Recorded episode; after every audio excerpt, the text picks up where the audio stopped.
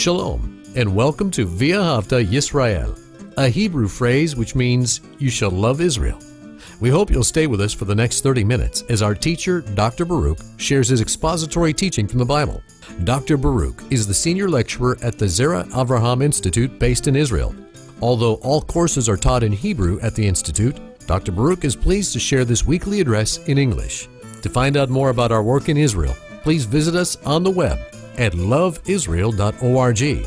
That's one word, loveisrael.org. Now, here's Baruch with today's lesson. The Holy Spirit is always faithful to function in a way that relates to the will of God the Father. That means this that the Holy Spirit is going to work in the life of every believer in order to equip that believer to serve God, to carry out the purposes, the will of God the Father. And that might mean that God calls you to be a teacher. And if that's the case, you are going to know about this calling because you will have a great deal of respect for the Word of God. You will affirm that the Word of God, that Scripture, is perfectly inspired by God. It does not have any errors, and therefore it is perfectly reliable in order to equip all people in order to walk in truth. So, teachers, they're going to be individuals that believe strongly in the authority and the perfection of the Word of God. Well, take out your Bible and look with me to the book of James, also known as Yaakov, the book of James and chapter 3. Now, in this third chapter, he is going to begin with a warning, a warning to those who think of themselves as teachers. And I want us to begin with this warning because it sets the, the context for understanding what he's going to talk about in the rest of this chapter. So, the book of James, chapter 3, and verse 1. He says, Not many, and the implication is, not many of you that you should be teachers. So, this role is not for everyone and not for a large number of individuals. He says, My brothers, this means brothers and sisters, all believers, he says, My brothers, knowing that greater judgment that we will receive. So Yaakov is speaking here, and he says, and he's a teacher, and he says, within the local congregation, there ought not be just anyone teaching the Word of God. Because when you begin to share, realize that that comes with this responsibility is a truth, and that is God will judge you more severely. Why? Because you are speaking. You are sharing with others, and therefore there's an accountability for what you share and how it is carried out in the life of other people. So you're going to want to be an individual that is tied closely to the Word of God and only sharing that which is scripturally sound because if you share something that is not according to the will of God, not according to what the scripture says, and someone hears that and acts in disobedience to God, but based upon your instructions, your teaching, then that is going to also have an adverse outcome for you. So he begins, as I say, with a very significant warning. Verse 2. Now, he begins by speaking about teachers, and all of this has a great deal of relevancy for one who teaches the Word of God. But it is also obviously relevant, pertinent for all believers. He says in verse 2 For many, many, and he's talking about in many ways, we all stumble. And that's true. In many different ways, believers, we stumble, we fail God. And then he says, if there's a certain one in word that does not stumble, then the implication is this one, he says, is a perfect man, and he's able to restrain, and it uses a word for restraint. And we'll see this as we continue to read. We all know how that we put a bit into an animal's mouth in order to control them. And he's beginning to lay the foundation. He mentions here in a moment the mouth. And he's going to tell us that if one can control his mouth, what he or she says, it is going to be an evidence of someone who is an individual that is spiritually mature, that knows how to control not just his words, but all of his actions. So look again. He says, For many, in meaning in many ways, we all stumble. If a certain one in word does not stumble, this one is a perfect man, able to be restrained, other to restrain also his whole body.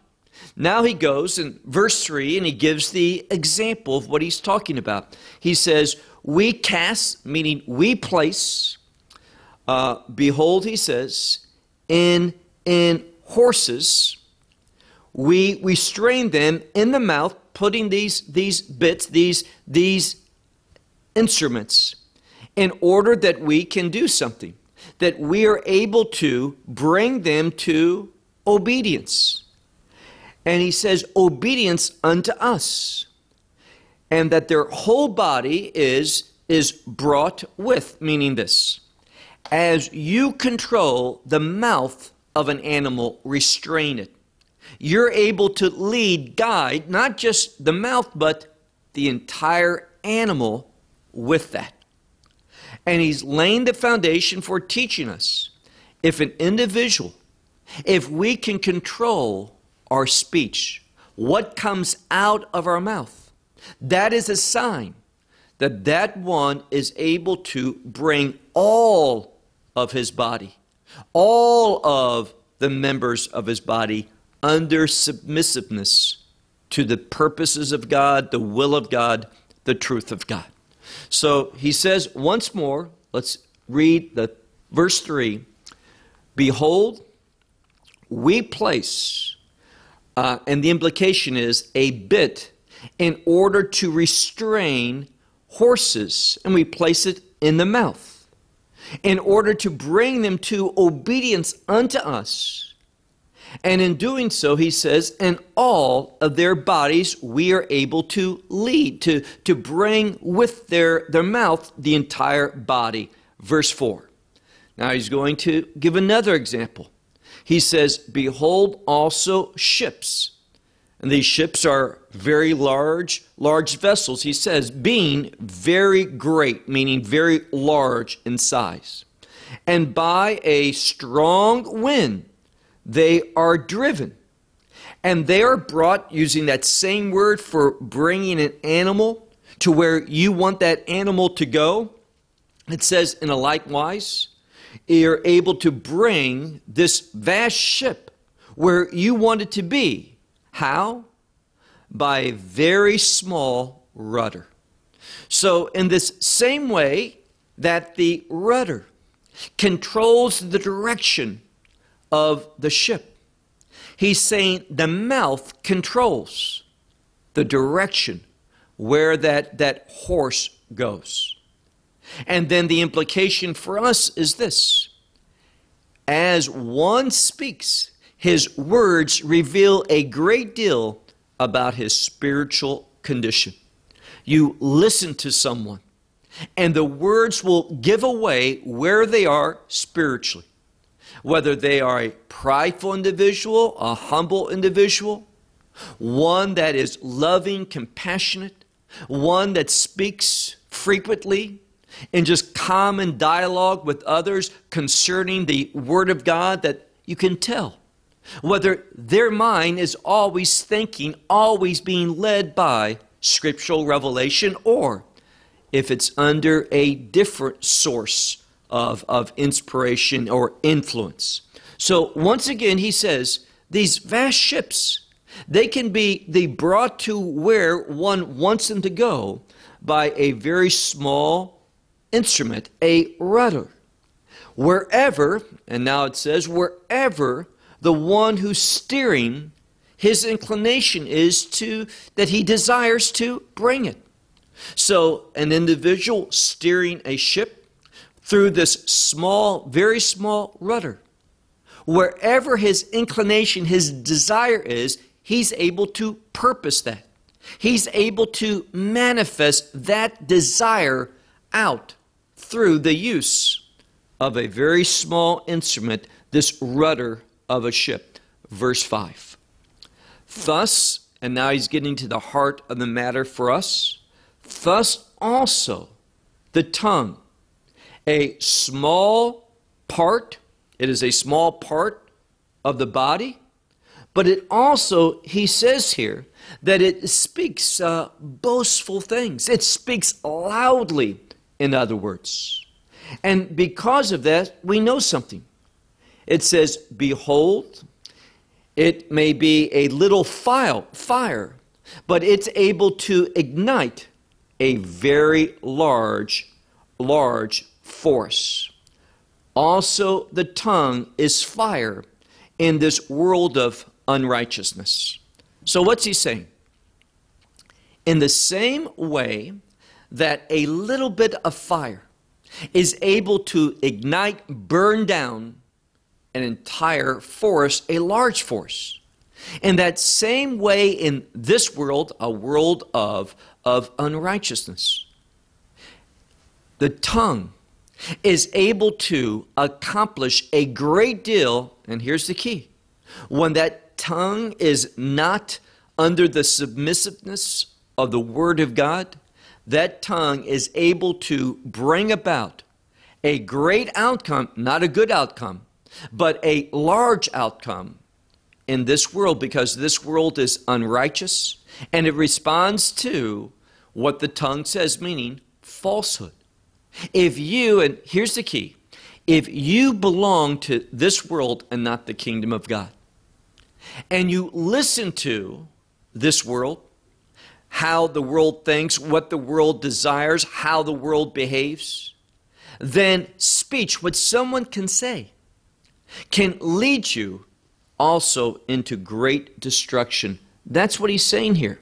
So look again, verse 6. And the tongue is fire in this world of unrighteousness, for thus the tongue is set in the midst of us. It's there. And he says, that which defiles the whole body. So, my speech, your speech, it is able to be used for a glorious reason to teach the truth of God. But that same tongue, when it's not brought under submissiveness, it can be used by the enemy, we'll see this in a moment, in order to bring about large outcomes in this world of unrighteousness. And even though this tongue, it's small and it's set in the midst of us, it stands in the midst of us, he says, it defiles all the body. And then he says, and sets ablaze the course of nature, being set ablaze by hell. Now, what does this all mean? Very simply the tongue, when it is speaking under the influence of this world, what type of world he says? An unrighteous world. It sits in the midst of our body, and therefore it can be, be used to ignite. And it being ignited itself is an outcome, it's the normal course of nature when that is in relationship when nature is in relationship to hell instead of the kingdom of God. So, what he's warning us is this our tongue is going to reflect whether we are connected to hell. If so, it's going to be a natural course that set things ablaze, which is what? Going to bring about destruction. That's what the enemy does. That's what Satan is about destroying things, tearing things down, bringing adversity into this world. But the kingdom of God is a kingdom of righteousness, and it is that which builds up. It has, the kingdom of God has an edifying influence on an individual. What does that mean? When we are thinking about the kingdom of God, when we are committed to the kingdom of God, and we're living according to kingdom principles, it is going to build ourselves up. It is going to strengthen us, and we will have a godly influence, a kingdom influence upon other people. So the tongue is a great source of revelation to where one is spiritually. This is what he's talking about in this passage. Look now to verse 7. For every kind of beasts, and also of bird, of creeping thing, and also those things within the sea. It says, they are subdued also, having been subdued by the human race. So we see, and what he's talking about here is the authority of, of humanity. God, in a unique way, has chosen man to be his instrument in this world. And every individual, male and female, every individual is either going to be under the influence of the kingdom of God or under the influence of, as he said in the previous verse, hell. And if you are under the influence of hell, you speech, your speech is going to reveal that, and your speech is going to be used by the enemy to bring about destruction in this world. Tearing things down, not building things up. Not having an edifying influence. So, ministry builds people up. It strengthens them, it establishes them, and it puts them in a situation whereby they become more useful to the purposes, the things of God. But the enemy, he tears people down, he makes them useless in regard to the good things, and he is going to make that one a source of adversity for other individuals. This is what he's saying here. So, animals, they have been brought under the authority of humanity verse, verse 8. But the tongue, no one is able, no man is able to subdue it. Meaning, in and of yourself, left to yourself, your own ability, you can't control your speech. To the extent we have expression, a slip of the tongue. Meaning, I, I really shouldn't have said that. Or we try to cover up, I didn't want to say that. Well, probably you did. You were just unhappy about the fact that people didn't like it or their response to it, but it reveals who you are. And therefore, it says here, no one in and of himself, without the ministry of the Holy Spirit, no one is able to control their, their tongue. And what does, what does the scripture say concerning this tongue? It is, and it uses a word here, which speaks about, many Bibles will say unruly. It's a word of disorder, a, a word that, that speaks about things being out of order, and therefore, when things are out of order, you can't assemble something. You cannot build. There has to be order in order for there to be production. So the tongue, and Satan knows this, he brings about His will, His purposes through the tongue because the tongue brings about disorder, it's unruly. And notice this next word it is a disorder or an unruliness of, of evil, full of deadly poison. Now, we're supposed to bless God. We're supposed to speak encouragement. We're supposed to speak the things, at times even conviction, but for the purpose of bringing repentance, turning that person to the right thing. Always concerned with building up according to the kingdom of God, edifying according to a kingdom purpose.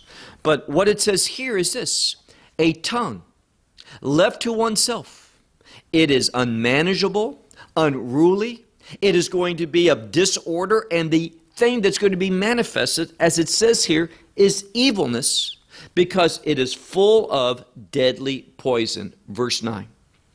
With it, now it's talking about humanity, with it we bless God. Some Bibles will say the Lord, but the best Greek manuscripts have the term God and not the Lord here. But with it we bless God and Father, meaning Father God, and with it we curse human beings, the ones according to the image of God, having been made.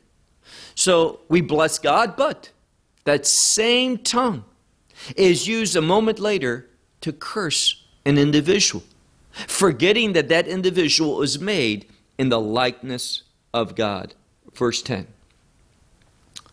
For from uh, his, his mouth comes forth blessing and curse.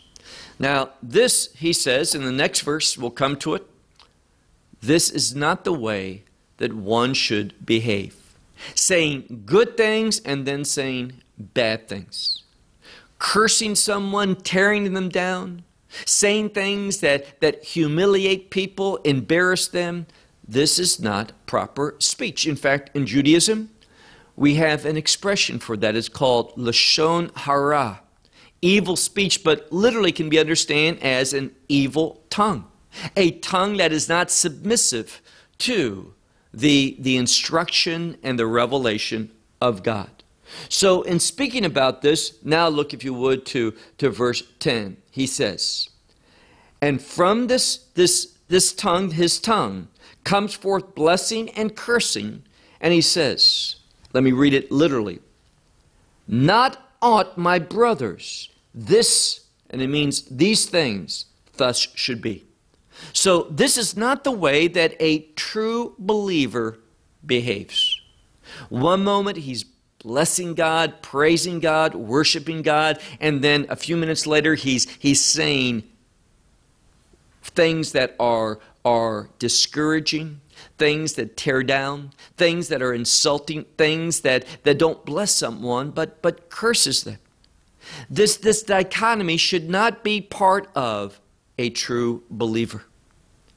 And the context is that it is disastrous always, but even more so when the one who is behaving this way, who can't control his tongue, is a teacher of the Word of God. Verse 11. Now he's going to give another example. And he's going to be talking about a, a spring, a well of water. And he writes here, look at verse 11. He says, Not, and this means as well, it shouldn't be. It should not be that a spring from the same opening, the same source, we might say, bursts forth fresh water and bitter water. Now, we know that can't be the case. The spring, that source of that spring, is either going to be one that has fresh water, living water, that is good, that's satisfied, that's drinkable, that has a positive influence. Or, if it doesn't, it's going to either be the opposite which is bitter water that is not going to be drinkable, that's not going to be edifying, that's not going to build up. It's not going to be a source of life, sustaining life, but it's going to be bitterness that can bring about death. So he says, This should not be that from the same opening of the spring bursts forth fresh water and bitter water. Verse 12. He says, and it's very choppy, but he says, This is not possible, my brethren. Now, what's he talking about here? He's going to go to another example of something that is equally impossible to be. He says, A fig, and this means a fig tree, does not produce olives, nor does a vineyard figs. So he says, in this same way that, that a spring can't give both fresh water and bitter water, and likewise a fig tree can't give you olive olives, and nor can a vineyard give you figs. These things are impossible. A fig tree gives figs, an olive tree gives olives, and a vineyard gives grapes. It's consistent with its, its type, what it is, its identity. And that's what he's saying about us. That it ought not be that a child of the kingdom speak things that are related to not the kingdom, but hell. This is not how it should be. In fact, he says it can't be thus. It's not something that is possible on an ongoing basis. Now, we all stumble. He says that. If a man never stumbles in speech, he's a perfect one, able to control his whole body. But if we're consistently speaking one thing one day and another thing the next day consistently, this is manifesting that that person is not not a believer or at least not walking in obedience to God to any measurable way. He says, look again at verse verse 12. Not possible, my brethren, that a fig tree produces olives, nor a vineyard figs. Thus, and then the Textus Receptus has a word that simply means not able won't happen, can't be. It emphasizes that a, a spring of, of salt water. So there's springs of fresh water and there's springs of salt water. And he's saying, thus, it is not possible that a salt spring also will give fresh water. Not going to happen. And in that same way, he's saying, by one's speech. And here again, not looking at an occasional statement that someone makes by mistake. He's angry, she's unhappy, she and bursts something out. We all fail at times. But he's speaking about something here that, that truly characterizes an individual. That there's this dichotomy one moment, good things, one moment, bad things, insulting, manifesting pride and such. This not to be. No, those who belong to God, their speech, and we're going to see this in a moment, their speech is going to manifest something. And what is that? Well, now let's move to verse 13. Now, in one sense, this entire chapter speaks about the same thing, and that is revealing one's spiritual identity, whether he belongs to God, whether she belongs to God or not, by examining one's speech. And what he said, and he's given numerous examples, and that is there cannot be consistently this, this dichotomy, this, these two things coming together. Blessing and curse, fresh water and bitter water salt water and pure water. These things don't go together. And what is going to be the, the real instrument that brings about a change so that one can speak the things of God, teach the truth of God? Well, notice what he says in verse 13. He writes, If there's a certain one among you that is wise and is understanding. So, right here, we see two very important words wisdom, one who is wise, and one who has understanding. Now, the only way that you can get the wisdom and the understanding that, that Yaakov, James, is speaking about here is when we rely upon godly revelation. It is God, and we'll see this in a moment, it is God who gives wisdom.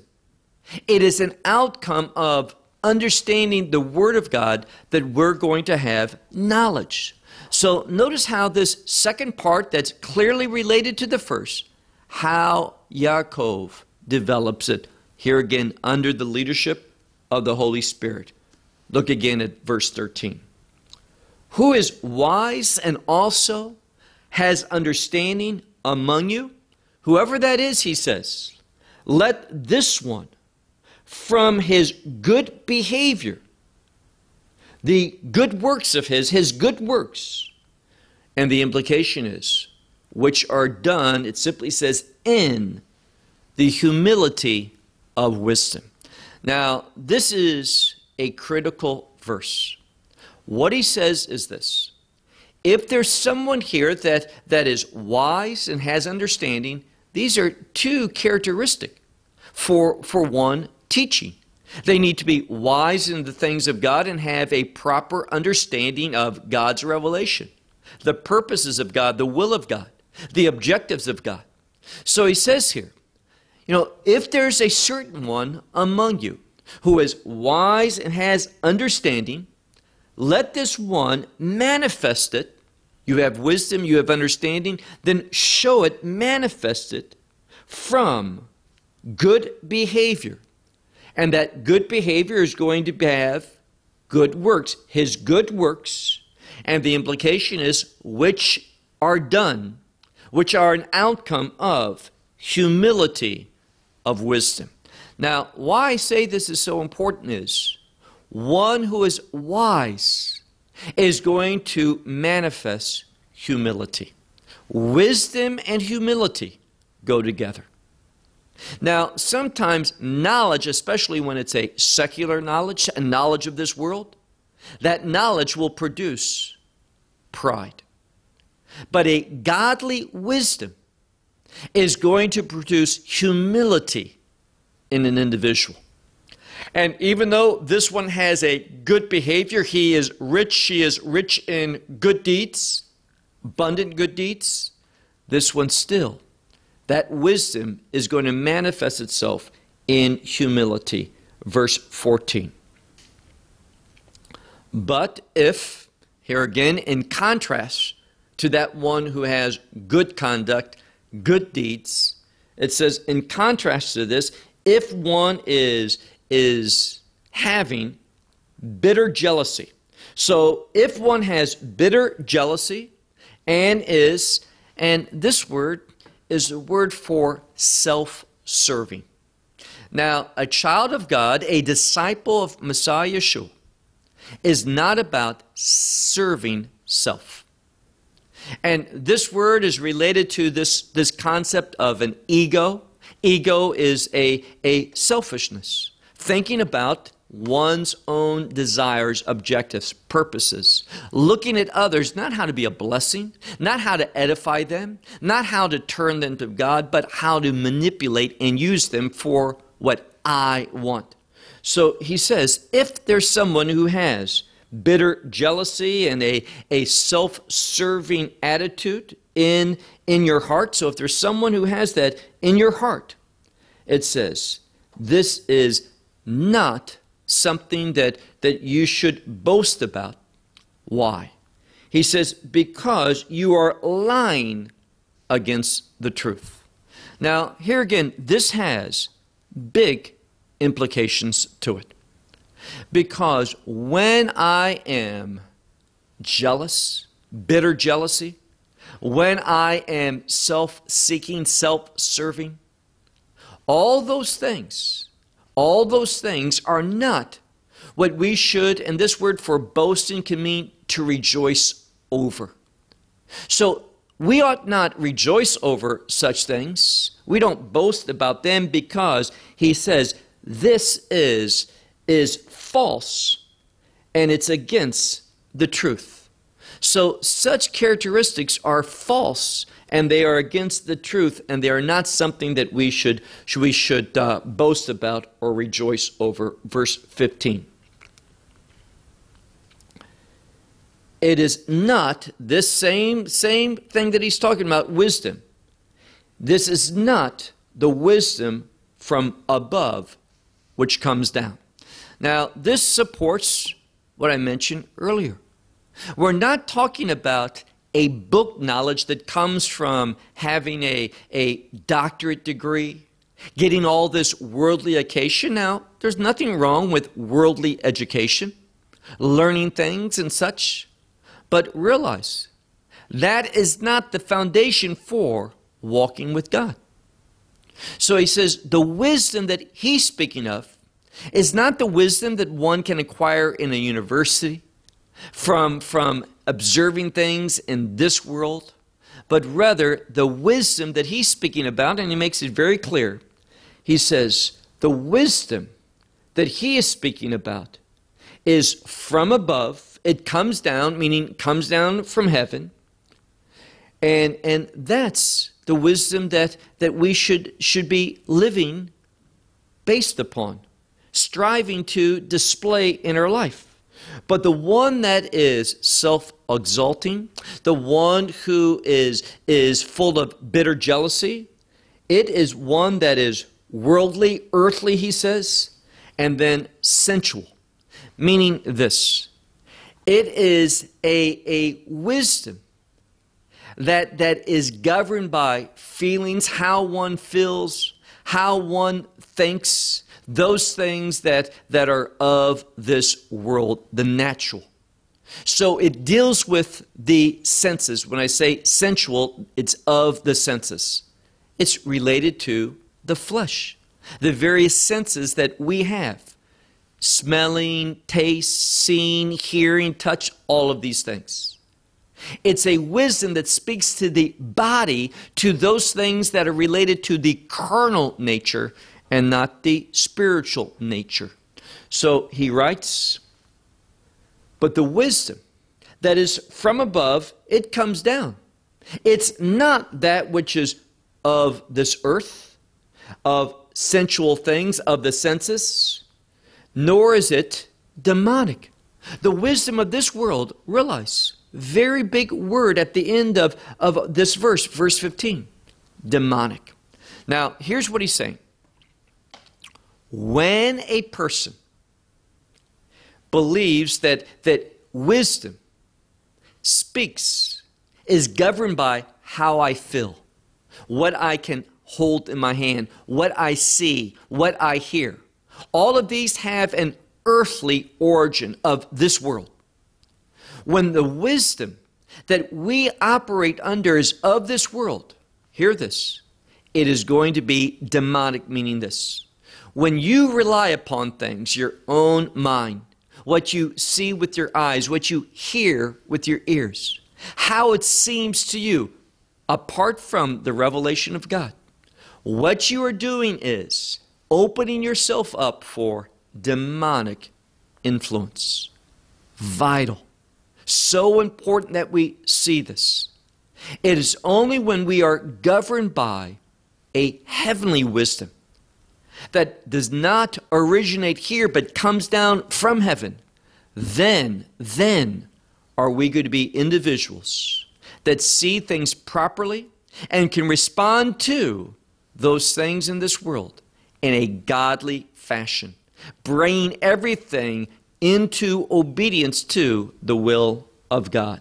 But when we don't, when we are governed by our senses, what we feel, what we smell, what we think, he says in this case, it's going to open us up to demonic influence. Verse 16. For where, and the implication is, wherever there is jealousy and this, this self seeking, Whenever, and the jealousy here means this someone has something, it's a good thing, and instead of you saying, good for them, I'm happy for them, it makes you jealous and you want to take it away. You are displeased. You become angry that someone has it and you don't. And you set your, your mind, your objectives to get it for yourself. And all of that is jealousy. And what he says, keep reading. For where there is jealousy and that, that self serving, serving objective, he says there's also going to be, and here's the second time he uses this word, this thing that is unruly, meaning no self control, no order. The order of God is absence. There's going to be something that is out of control, and the word that should come into our mind is a, a chaos, meaning something that is out of control, helter skelter, no order to it, no purpose behind it. And what's the outcome when something has no proper pur- purpose, no order, out of control? What's the outcome? Destruction. And that's what Satan rejoices over. When we receive and we're deceived by the enemy and we receive destruction instead of the eternal promises of God. So it's only when we have a wisdom a wisdom that comes down from heaven, from God, a wisdom that provides us with an understanding based upon the truth of God. Only then, when we're not out for ourselves, but we're wanting to be a blessing, loving our neighbor as ourselves, then and only then are we going to be someone that rightly possesses this type of wisdom. Look again at verse 16. He says, Where there is jealousy and, and self serving, there is going to be this unruly, this destruction, this disorder, and all, and it means every aspect of evil. And then some Bible says, and every evil thing, but I would do a good word study of this last verse or last word in verse 16. Why? Because the word is pragma. Now, you probably know the word pragmatic. It's that which is logical, that which is a natural outgrowth of. It is pragmatic, meaning one plus one equals two. That's pragmatic. And what it's saying is this when we behave in a way that, that is governed by jealousy, that's ruled by our own selfish interests. Our life is going to have disorder and every type of evil. And here's the key that last word means it is going to produce naturally. There's going to be an outgrowth, a result from evil in our life. And what is that natural outcome of evil? You know what it is? Judgment. It is going to be encountering the judgment, the punishment of God. But he says, in contrast to that, look at verse 17. But the wisdom that is from above. Now, this word from above, when it talks about being born again or born from above, the word here is anothen. And it's the same word for this concept being born again, born from above he writes, The wisdom that is a born again wisdom, a wisdom from above, first and foremost, notice, it is pure. Now, we need to understand two words. We talked about that which corrupts, that which uh, defiles a few minutes ago when we were looking at uh, verse, verse 4. So, things can have a, a degree of defilement or degree of purity. Those things which are defiled, they, they keep God away from us, His influence, His good influence, and His blessings. And defilement basically becomes like a bullseye for God's displeasure, His judgment, and His punishment. But purity is an invitation an invitation to God to come, to be part of, to join, to bless, to release His love and His provision into our life. So, wisdom does just that. And that's why He says, For the wisdom up above, First, it is pure. It's going to bring God into it. Next, he says, then it is peaceable. This wisdom is going to bring things into peace, and peace is always related to the will of God. It's going to be peaceable, not showing its own self, not demanding, but rather it's going to be gentle, he says, and and it's going to recognize the next word in the Greek text is a word for obedience and it has a prefix to it, which is the word good. So it's going to recognize obedience as good. Now, I share that because it's so, so significant that one of the things that I get criticized about is that you speak, people say, too much about obedience. You need to talk more about God's grace, they say. Well, what they don't understand is that the grace of God brings a person into obedience to the things of God, the will of God, the commandments of God. Grace and obedience are not, not in conflict with one another. Grace produces obedience. So he says here that the grace or the, the wisdom from above first is pure, then it is peaceable, it is gentle, and it recognizes as good obedience. And it's full, full of mercy and good fruits. Probably the good fruits of the Spirit of God. It is also impartial, doesn't have favorites. It wants to be a blessing. It treats everyone the same. It's impartial and it is also sincere, meaning that there's, there's no hidden agenda.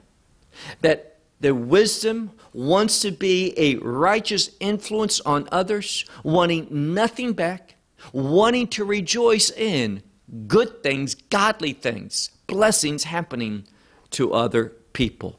Verse 18. And as a continuation of this, it says, the fruit of righteousness. Now, notice this. What he's just done is to teach us that, that, that wisdom will, will manifest itself in righteousness. This good fruit that he spoke about, one of its characteristics, one of the things that we see in this good fruit is righteousness. So he writes, The fruit of righteousness in peace is sown. And that's what we want. We want the fruit of the will of God to be manifested. And he says here, the fruit of righteousness in peace, according to the will of God, is sown by those who do what? Who do or make peace. So, blessed are the peacemakers. The last thing I want to say is this too many people don't understand peace. True peace is bringing people and situations under the authority of God so that the will of God is accomplished. And that will of God is going to manifest itself in righteousness. So the workers, those who are peacemakers, blessed are the peacemakers because they they are acting, behaving in regard to the will of God. They're not simply saying, we don't want any conflict, we want an absence of violence. You believe and do what you want, let that person do and do what he wants. That's not peacemaking. That is going to bring in the community chaos, a disorder. It is going to be an invitation for the enemy to come and bring about more spiritual havoc instead of that which shows the order of God, the righteousness of God, the will of God, and manifests the glory of God. So ask yourself are you someone who is a recipient of the wisdom of God? Do you have a biblical understanding? Are you able to control your speech in order that you have a godly testimony?